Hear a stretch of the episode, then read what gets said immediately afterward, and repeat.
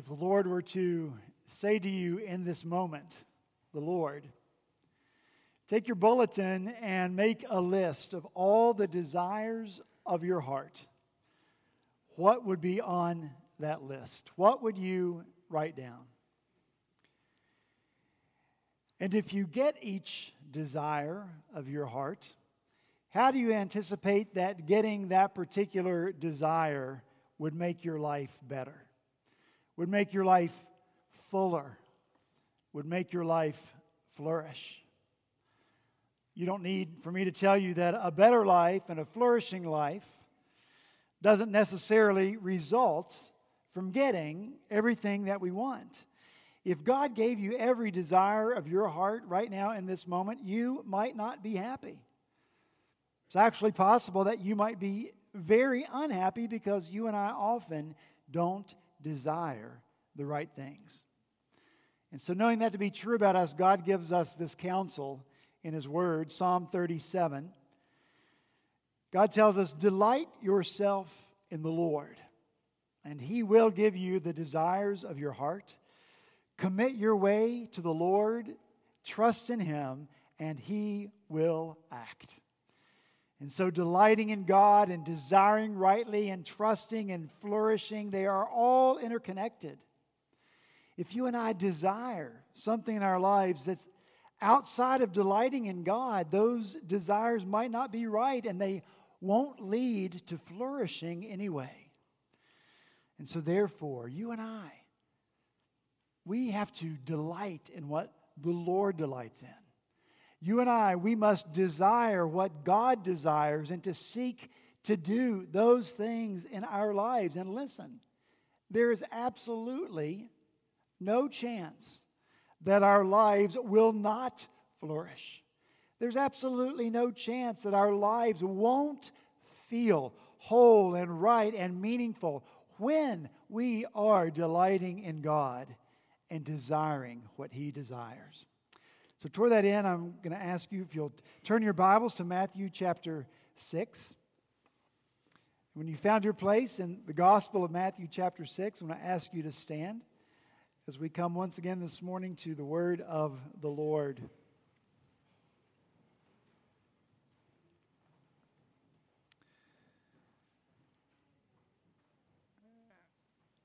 Jesus is teaching his disciples to pray, and this is what he teaches. Pray then like this Our Father in heaven, hallowed be your name, your kingdom come, your will be done on earth as it is in heaven. Give us this day our daily bread and forgive us our debts as we also have forgiven our debtors. And lead us not into temptation, but deliver us from evil. Let's pray. Lord Jesus, we come once again this morning, as always, to be taught by you. Particularly, Lord, we want to learn from you how it is we ought to pray and what the words mean that you teach us that we should pray. So, Lord, do that good work in us and through us right now in this moment. Ultimately, Lord, for your glory, but also for our good, so that we might lead lives now that flourish in this world because we want what you want. We pray these things in Jesus' name. Amen. Thank you. you may be seated. Last week we began talking about the third petition of the Lord's Prayer Your will be done. And we talked about two aspects of the will of God. And the first is his will of decree. And we said that's simply the sovereign will of God, whereby for the, before the foundation of the world, before anything was created, God determined whatsoever shall come to pass. This is the will of God that will not be thwarted. It's fixed, it's immutable, it cannot be changed, and we must submit to it. The second aspect of the will of God. We call his preceptive will. And that's the will of God that's contained in his precepts, the commands that he gives us in his word, such as the Ten Commandments, along with the commands of Jesus and the rest of the commands included in the Holy Spirit breathed out word of God. these precepts tell us how it is that we should live our lives, and living our lives by God's precepts leads to a flourishing life. Deuteronomy 29 29 joins the two wills in one verse. It says, The secret things belong to the Lord our God. Right? The will of decree, the secret things. But the things that are revealed belong to us and to our children forever, that we may do all the words of this law. You're going to have to listen online for fuller explanation and the implications of those two wills. But before we move on from this third petition, this morning we need to look at a third kind of will of God. And this third kind of will is going to give us a fuller understanding of who God is. He's not only a God who decrees, He's not only a God who commands, but He is also a God who has emotion a God who desires, a God who delights. And so, this third will of God is sometimes called the preferential will of God. So, here's a spoiler alert this sermon is not going to address this question. If God wants something, if God desires something, then why doesn't God make it happen? That gets into a huge discussion of the sovereignty of God and man's responsibility and how the two go together. Those are the secret things that belong to God. But He has some re- re- revealed some things to us, and so this morning we are going to stick with the revealed things. This morning we're going to take Scripture at face value as an expression of the heart of God, as it reveals to us yet another facet of the beautiful God that we call our Father who art in heaven. So, first, I want us to think about Psalm 115, verse 3. Psalm 115, verse 3. It says, But our God is in the heavens, He does whatever He pleases. Now, we have to be careful how we hear this. It isn't God being petulant. You're not the boss of me. I'll do whatever I please. It's not what the verse means. This isn't God doing his will against another will, though God can certainly do that. He's powerful enough, and none can stand against him. But the word translated pleases here in Psalm 115 means to delight or take pleasure in. And so that tells us, you and me, that our Father, there are things that, that delight him. There are things that bring him pleasure. And so we are talking about the emotion of God. And you know, we are wading into deep waters when we talk about the emotional life of God because the complexity of it is beyond our ability to imagine. And when I say complex, I don't mean it with the negative connotation that we sometimes attach to it today. We go to counseling, don't we, because we're so complex. Because we can't figure out how everything in our life works together because, well, you know, it's complicated.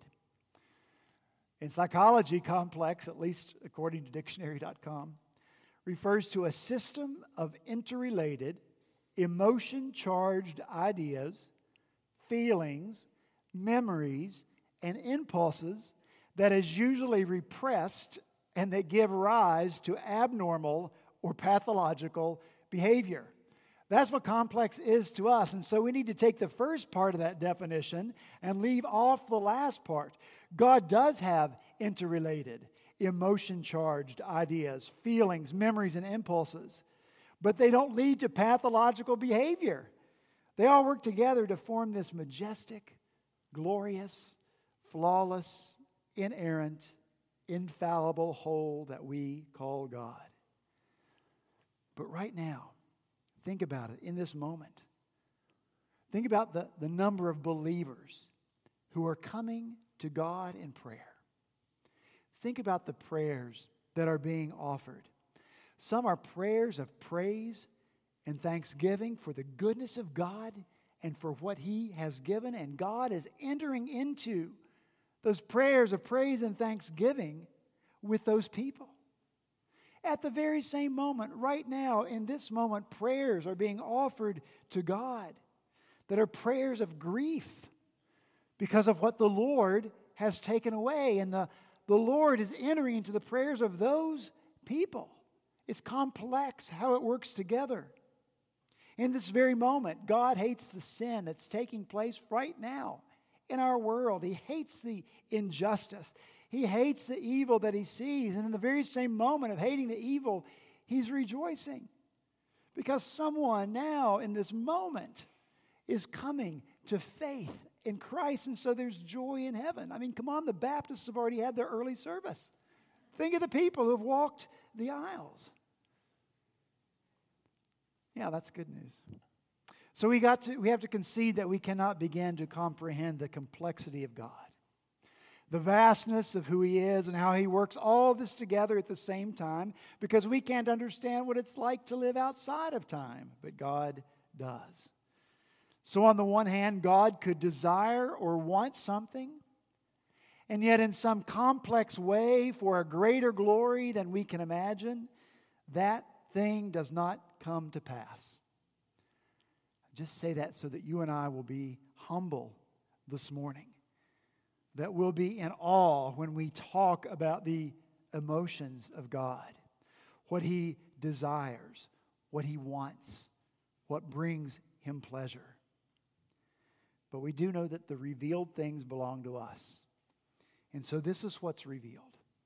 David writes in Psalm 18 the Lord brought me out into a broad place.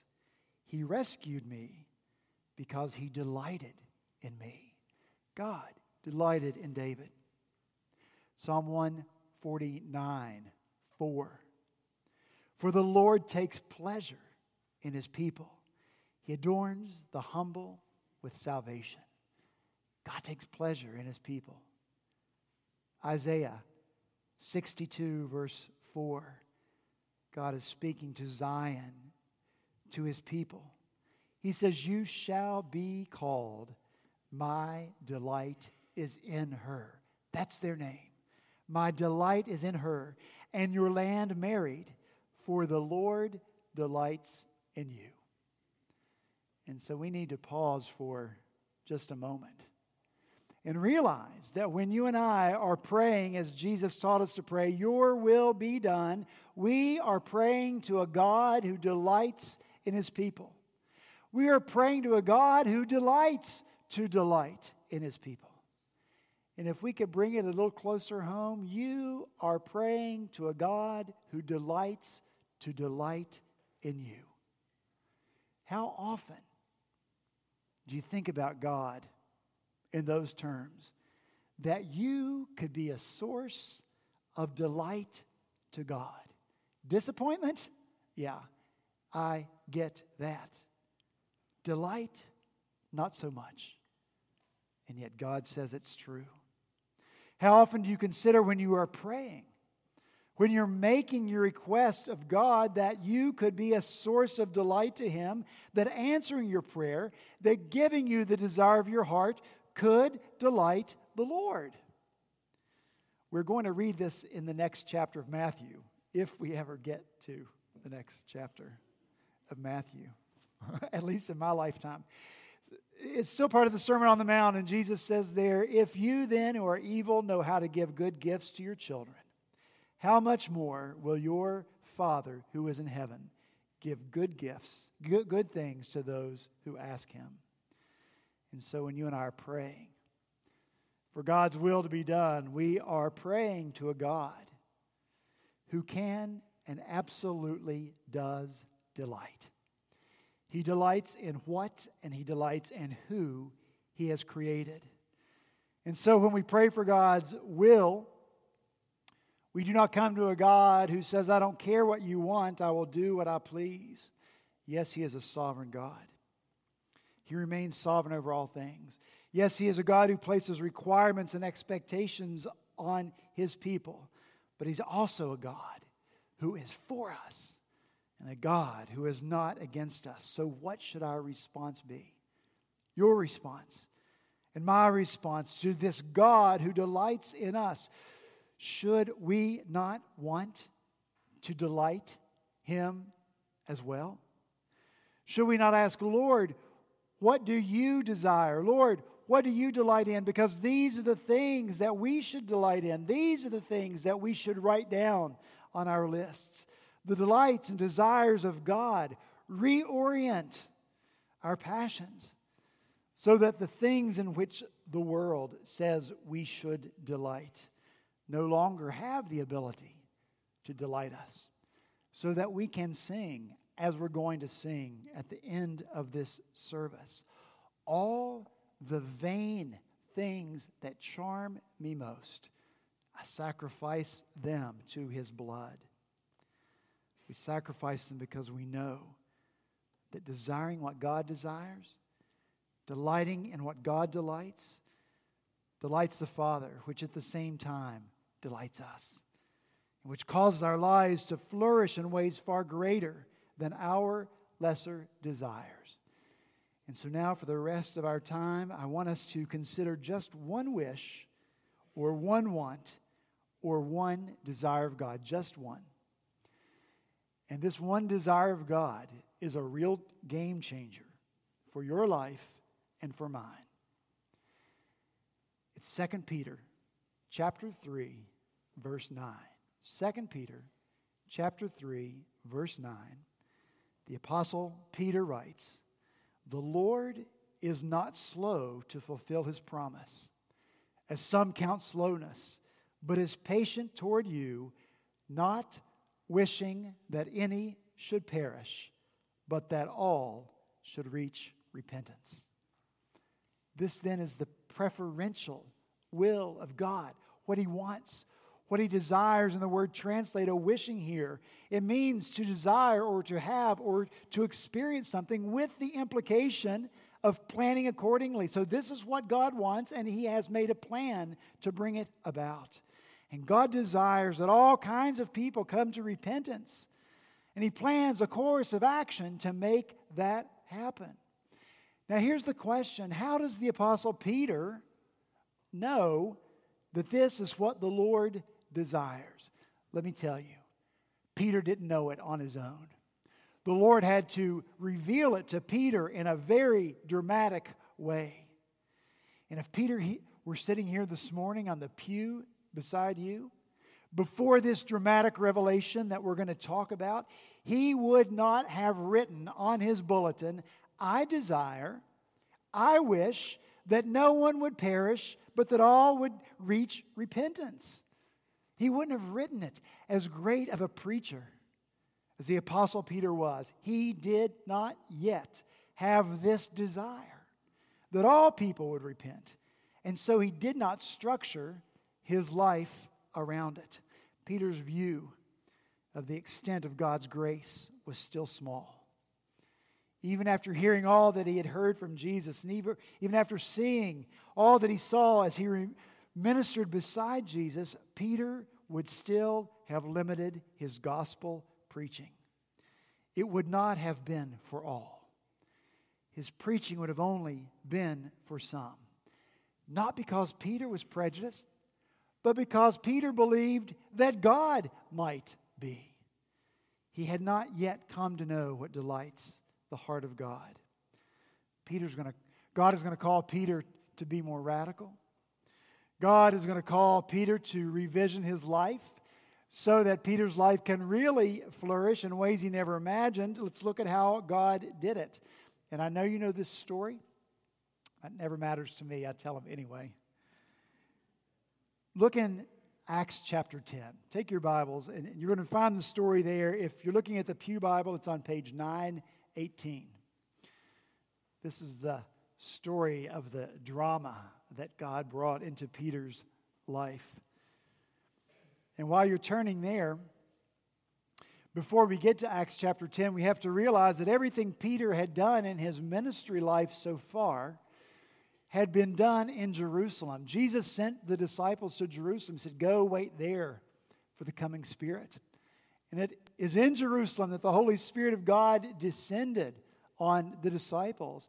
It's in Jerusalem that Peter preached to, to thousands of people. It's in Jerusalem that thousands of people responded to his preaching and came to faith in Christ.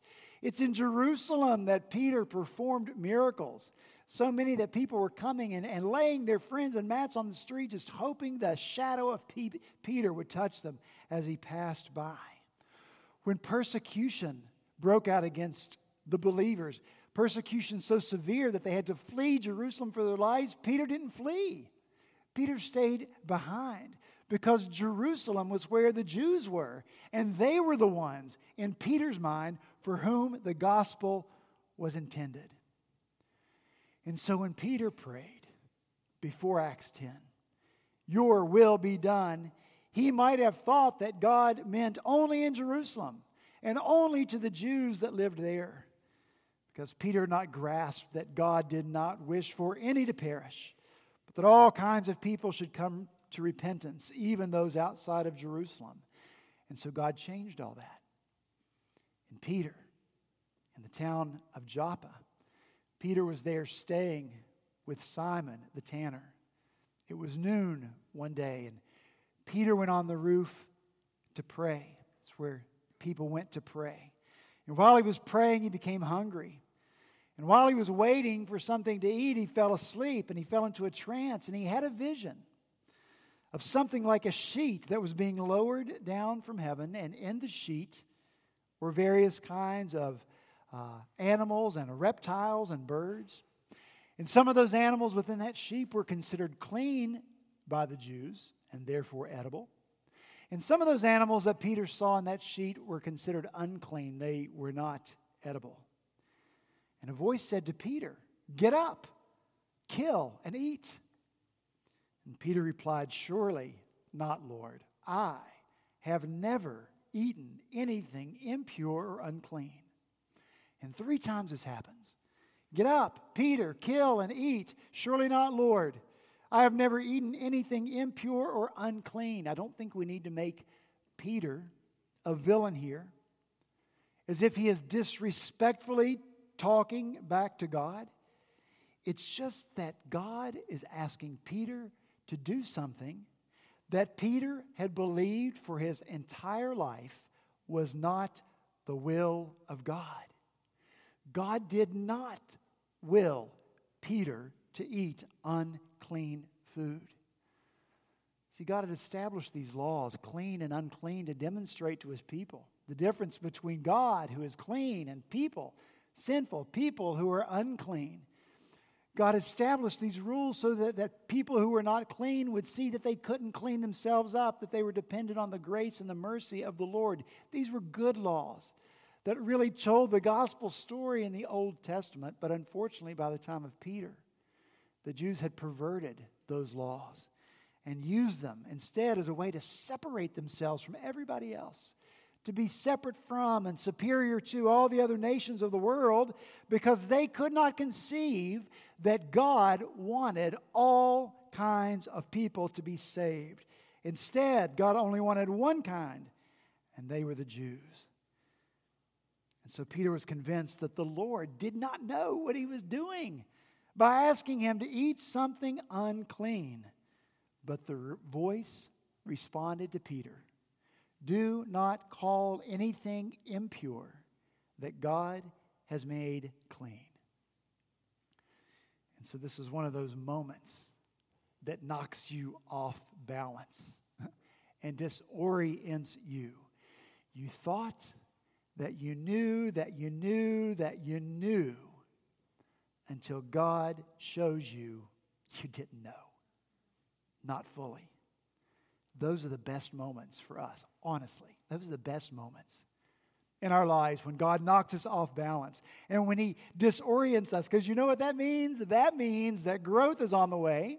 It means that change is on the way. It means that transformation is on the way. It means that Christ likeness is on the way for us. It means that flourishing is on the way as we are required to go to the Word of God to find a new equilibrium and reorient our lives according to the desires of God. And so it means that the kingdom of God is about to grow in us and through us. And so the story continues. In Acts 10, verse 17. While Peter was pondering or wondering about the meaning of the vision, men sent by Cornelius found out where Simon's house was and stopped at the gate. So Peter's wondering, which means he is utterly at a loss. He is thoroughly perplexed. He's bewildered. He doesn't know what this vision means or what he was to do with it. But he didn't dismiss it, he wrestled with it. And he pondered what this new revelation of God's will might mean. And while he was thinking about all this, the Spirit of God said to him, Simon, three men are looking for you. So get up and go downstairs, and do not hesitate to go with them, for I have sent them. The word hesitate means to be uncertain, to be at odds with oneself, to doubt, to waver. And so God's will for Peter is this Peter, do not hesitate. God's will for Peter, stated positively, is this have faith. I know what I'm doing, Peter. Hesitate also means to conclude that there is a difference, to make a distinction, to differentiate. Do not hesitate, Peter. Do not differentiate anymore, Peter. You are not to make judgments anymore about anyone's fitness for the gospel. Positively stated, God's will is this everyone should hear the gospel without exclusion. Do not hesitate. Because, Peter, when you go downstairs and when you see who the men are, you are not going to want to go with them. You're going to believe that you should not go with them because they are Gentiles and they are going to take you into the unclean home of a Gentile. And you will make a judgment, Peter, and you will refuse the opportunity, but don't. Act in faith, set your prejudice aside. And the good news is that Peter acted in obedience. Verse 23 says, He invited the men into the house to be his guest. See, this is huge. He didn't feed them on the front porch. He didn't say, Well, if, if you'll go around to the back door, I'll take care of you. That's what we used to do. So bum used to come around. Mom, you remember Claude Long, don't you? Everybody would feed Claude, but they would never let him in their house, only at the back door or on the front porch. Peter understood what God was saying to him. And so he said to the men, Come and be my guest. And the next day he went with them to the home of Cornelius. And Peter shared the gospel with Cornelius and everyone that was in his home. And guess what? All who were present believed the good news and were saved and were baptized with the Spirit. Is that a good story? Is it? It's true. And this is why I believe that Peter wrote over 30 years later The Lord is not slow to fulfill his promises, as some count slowness, but is patient toward you, not wishing any should perish, but that all should reach repentance. No kind of person is excluded from new life, eternal life that comes through repentance and through turning and faith to Jesus Christ. Jesus talked to the rich young ruler. Jesus talked to the poor blind beggars. Jesus talked with the Jew. Jesus talked with the Samaritan woman at the well. Jesus raised the son of a Jewish widow back to life, and Jesus healed the daughter of a Gentile woman who didn't even live in Israel. The gospel is not just for some people, but for all people. This is the desire of God. And this is the truth around which every one of us here must orient our lives. When we see other people made in the image of God, just as we are made in the image of God, we should know that that person, whatever they are like, is one that God considers worth saving that person deserves to hear the good news of the gospel of Jesus Christ from us. That's what delights the Father, because in His way, He desires that all people come to repentance. We can throw the weight of the Apostle Paul behind this as well. He writes in 1 Timothy 2 3, This is good, and it's pleasing in the sight of God our Savior, who desires all people to be saved and come to the knowledge of the truth. All people, Presbyterians.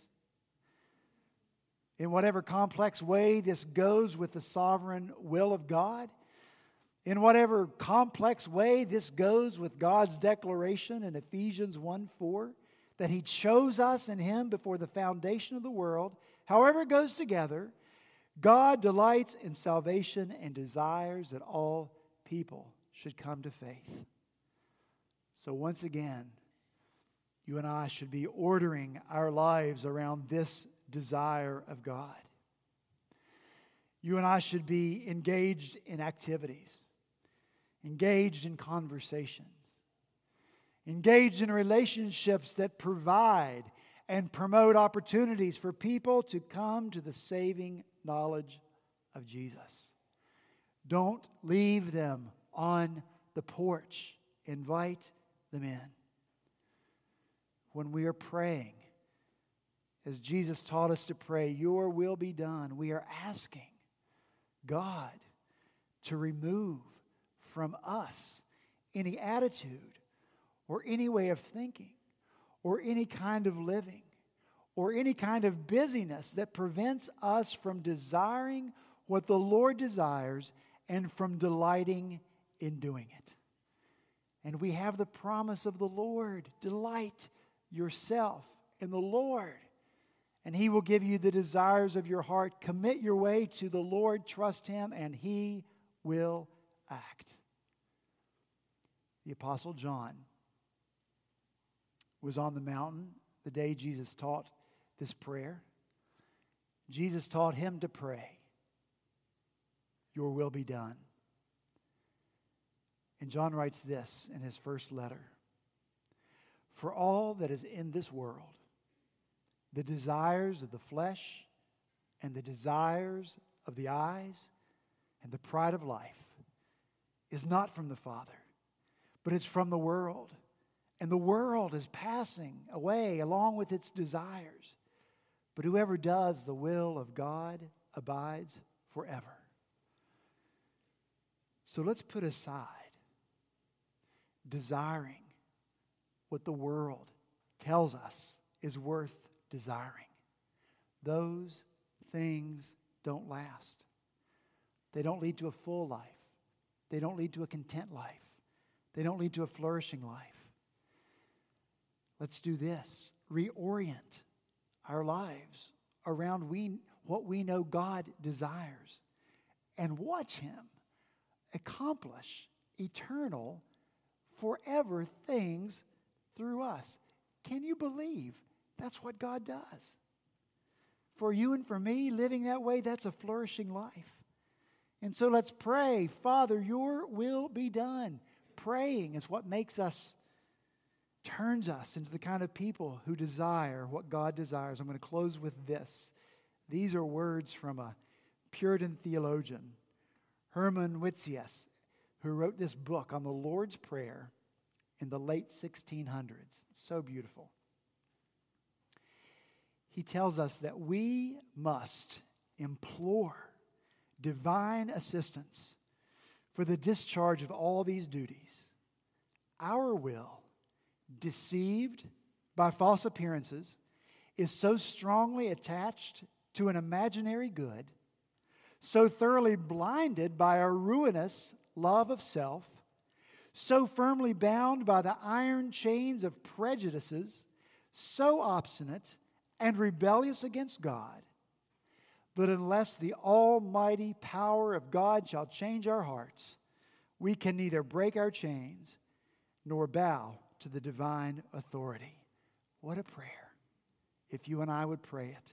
Lord, take away the deception. Let me see. Reveal the false appearance of what we think we want. Show us that the good offered by the things of this world is only imaginary.